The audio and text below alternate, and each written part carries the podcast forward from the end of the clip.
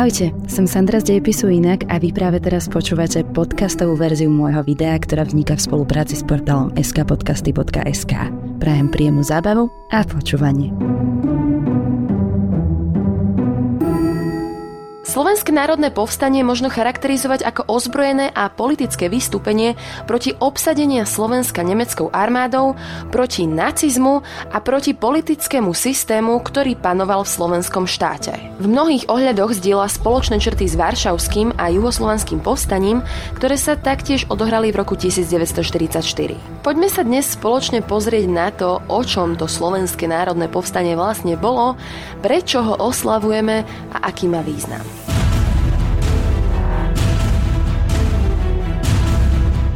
Udalosti rokov 1938 až 1939 v Československu i v Európe nemali u obyvateľov Slovenska všeobecnú podporu. Už v roku 1939 vznikali ilegálne skupiny, ktoré boli nespokojné s existenciou slovenského štátu a orientovali sa buď na československú exilovú vládu v Londýne alebo na vedenie komunistickej strany Československa v Moskve. Odpor voči existujúcemu režimu sa postupne vykryštalizoval do dvoch smerov domáceho odboja. Prvým bol bol občianský odboj. Združoval prívržencov zakázaných československých strán a spolkov. Orientovali sa na obnovu Československa s nejakou formou autonómie pre Slovensko. Spolupracovali s podobnými skupinami v protektoráte a mali spojenie s Parížom a Londýnom. Druhý smer odboja predstavovali slovenskí komunisti. Ich ilegálna sieť sa začala vytvárať po uznaní slovenského štátu Moskvou. Mali spojenie s komunistickou stranou Československa v Moskve a v závislosti od direk direktív z Moskvy sa vyvíjal aj ich vzťah k slovenskému štátu. Do napadnutia Sovietskeho zväzu Nemeckom sa orientovali na vytvorenie Sovietskeho Slovenska, čiže pričlenenie k Sovietskému zväzu. Po napadnutí Sovietskeho Ruska a nadviazaní spolupráce s Československou exilovou vládou v Londýne sa priklonili k myšlienke obnovenia Československej republiky vo federalizovanej, ľavisovo zreformovanej a na Sovietskom zväze orientovanej podobe. Od roku 1942 na území slovenského štátu pôsobili aj partizánske skupiny, ktoré konali najmä sabotážnu činnosť, čiže prerušovanie dopravy a rôzne iné hospodárske sabotáže. Myšlienky protinacistického odboja sprvu nenachádzali v slovenskej armáde veľkú podporu čo súviselo najmä s dobrým zabezpečením armádnych dôstojníkov, možnosťou rýchlej kariéry po nútenom odchode českých vojakov a nárastom významu armády v spoločnosti. Až postupom času sa vytvorili vojenské odbojové skupiny, z ktorých najvýznamnejšia bola skupina dôstojníkov okolo Jána Goliana. Prelomovým rokom pre odboj i režim bol rok 1943. Situácia na východnom fronte sa začala vyvíjať v neprospech nacistického Nemecka. Po bitke pri Stalingrade, v ktorej zvíťazila Červená armáda, začali Nemci ustupovať. Nasledovala ďalšia porážka pri Kursku a obrad na východnom fronte bol od tohto momentu definitívne spečatený. V tom istom čase sa uskutočnila aj invázia západných spojencov v Taliansku a o skutočnej situácii na frontoch sa po postupne začala dozvedať aj slovenská verejnosť. No a spojenci opakovane potvrdzovali uznanie exilovej československej vlády na čele s Edvardom Benešom. Do konca roka 1943 sa ľudácky režim v slovenskom štáte ocitá vo vnútropolitickej kríze a stráca väčšinovú podporu obyvateľstva. Opojenie z vlastného štátu vyprchalo. Režim sa kompromitoval arizáciami, vnútornými bojmi a najmä neschopnosťou dať obyvateľom povojnovú perspektívu. Viete, porážka Hitlera by znamenala aj porážku štátu, ktorý vznikol z jeho vôle ako satelit Tretej ríše. Koncom roku 1943 uzavreli predstavitelia komunistického a občianského odboja dohodu o spoločnom postupe proti ľudáckému režimu. Touto tzv. Vianočnou dohodou bola vytvorená Slovenská národná rada ako najvyšší orgán odboja. Podľa Vianočnej dohody bola hlavným cieľom Slovenskej národnej rady príprava ozbrojeného povstania. Dohoda zároveň rátala aj s obnovením Československej republiky na princípe rovný s rovným. Povojnová Československá republika sa mala orientovať na ostatné slovanské národy a hlavne na Sovietsky zväz. Strategické víťazstva sovietského Ruska a vývoj na sovietsko-nemeckom fronte v roku 1943 spôsobili, že Západ postupne prepúšťal stredoeurópsky priestor silnejúcej sovietskej mocenskej sfére vplyvu. Preto Československá exilová vláda na konci konci roku 1943 podpísala so Sovietským zväzom zmluvu o priateľstve, vzájomnej pomoci a povojnovej spolupráci. Exilová vláda sa s obsahom Vianočnej dohody oboznámila až v marci 1944 a s jej textom v zásade súhlasila. Pri Slovenskej národnej rade vzniklo taktiež aj vojenské ústredie pre prípravu povstania na čele s podplukovníkom Jánom Goliánom, náčelníkom štábu pozemného vojska v Banskej Bystrici. Vojenské ústredie Slovenskej národnej rady vypracovalo dva plány povstania. Podľa prvého plánu mali dve divízie Slovenskej armády na východe otvoriť karpatské priesmyky a umožniť tak sovietskej armáde postup na územie slovenského štátu. Zatiaľ čo armáda na strednom Slovensku by mala zdržať nemecké jednotky, ktoré by chceli zasiahnuť a prejsť na východ. Druhý plán rátal s možnosťou, že sa nepodarí otvoriť karpatské priesmyky, alebo že by Nemci začali s postupným obsadzovaním Slovenska ešte pred vypuknutím povstania. V takom prípade mala Slovenská národná rada prevziať moc na čo najväčšom území.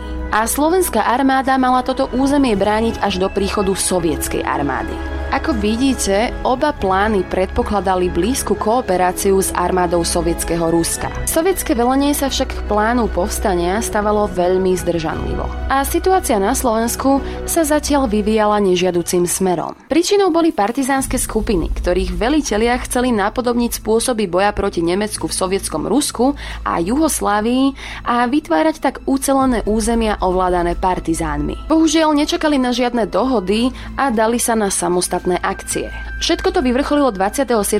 augusta v Martine zadržaním nemeckej vojenskej misie a následným zastrelením jej členov na dvore miestnej kasárne. V ten istý deň nemecký veľvyslanec Ludin a generál Hubický navštívili prezidenta Tisa a oznámili mu, že na Slovensku budú rozmiestnené nemecké jednotky a dôjde k odzbrojeniu. Ráno 29.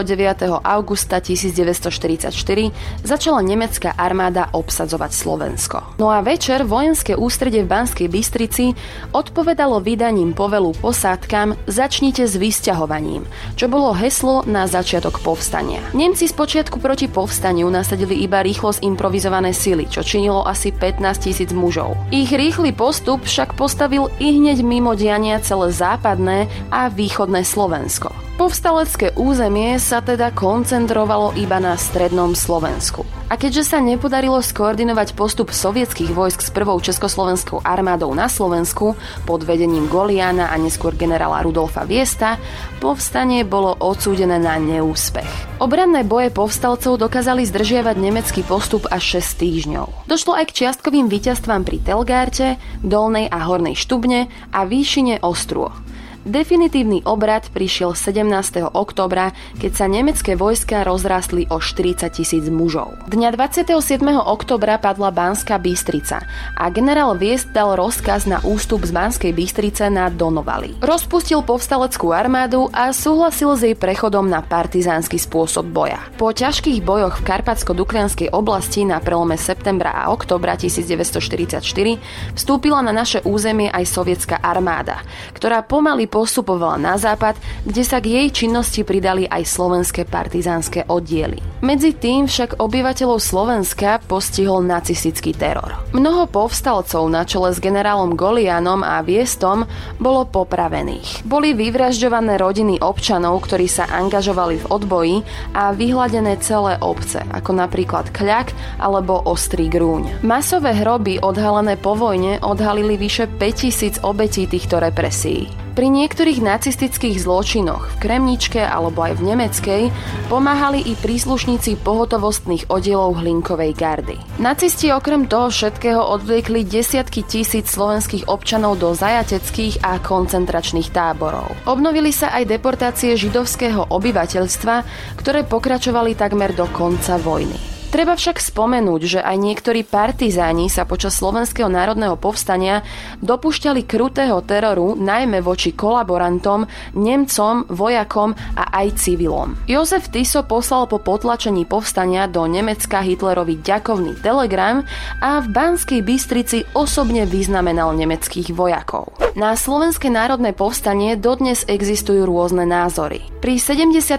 výročí Slovenského národného povstania urobil Inštitút pre verejné otázky prieskum verejnej mienky, v ktorom sa 85% opýtaných vyslovilo, že SNP bolo výrazom odporu Slovákov proti fašizmu a preto by sme naň mali byť hrdí.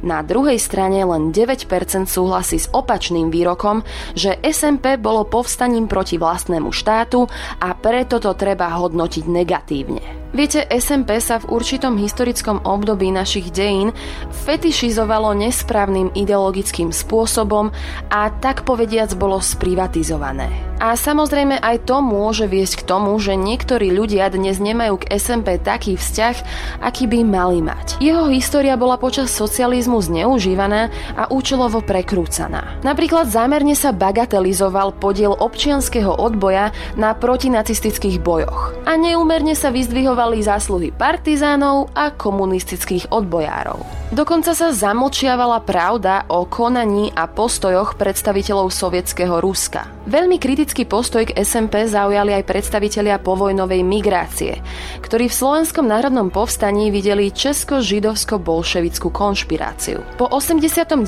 sa na Slovensko zvonku vrátili aj niektorí historici, ktorí zo sebou priniesli aj túto neolúdackú interpretáciu Slovenského národného povstania. Dostali aj pomerne veľký priestor v tlači a v médiách, keďže to bolo po 89. niečo nové. Dovtedy sa história vykladala jediným spôsobom, takže ľudia na to reagovali pozitívne. Povstanie väčšinou odsudzujú ako likvidáciu slovenskej štátnosti. Po prípade argumentujú tým, že bolo nástrojom zavedenia komunistickej diktatúry alebo že došlo k úplne zbytočným stratám na životoch. Význam slovenského národného povstania spočíva predovšetkým v tom, že obyvatelia slovenského štátu sa svojim vystúpením proti existujúcemu režimu postavili na stranu proti hitlerovskej koalície a po skončení vojny tak mohli byť počítaní medzi jej výťazov. A ani nejdem fabulovať o tom, ako by sme mohli dopadnúť, keby k povstaniu nedošlo. Inak v tejto súvislosti mám zapamätaného jedného mladého muža s dosť zaujímavým názorom. No neviem, ja osobne si myslím, že keby vyhrali Nemci, tak by nám bolo určite lepšie. Ak náhodou zdieľate podobný názor, prosím vás, uvedomte si, že osud slovenského národa by bol nasledovný. Zhruba tretina z nás by splňala aríske požiadavky a bola by ponemčená. O ďalšej tretine sa hovorilo ako o možnej pracovnej sile. No a zvyšok by bol vyhladený. Neviem, do ktorej z tých troch skupín by patrili tí, ktorí aj dnes fandia slovenskému štátu a nacistickému Nemecku, asi veria, že do tej prvej, ale zabúdajú na to, že by to tak byť nemuselo. No a na záver, ak si aj napriek tomuto videu nebudete pamätať, o čom to slovenské národné povstanie teda bolo a prečo je takou významnou udalosťou v našich dejinách, vrite si do pamäti iba toto. V čase najhoršej krízy krízy európskej civilizácie v 20. storočí sa veľká časť Slovákov organizovane postavila na stranu slobody a pravdy. Pokúsili sa vziať svoj osud do vlastných rúk a mnohí z nich za to aj zaplatili utrpením, zdravím a životom. A to všetko kvôli tomu, aby sme mohli žiť v miery a v demokracii.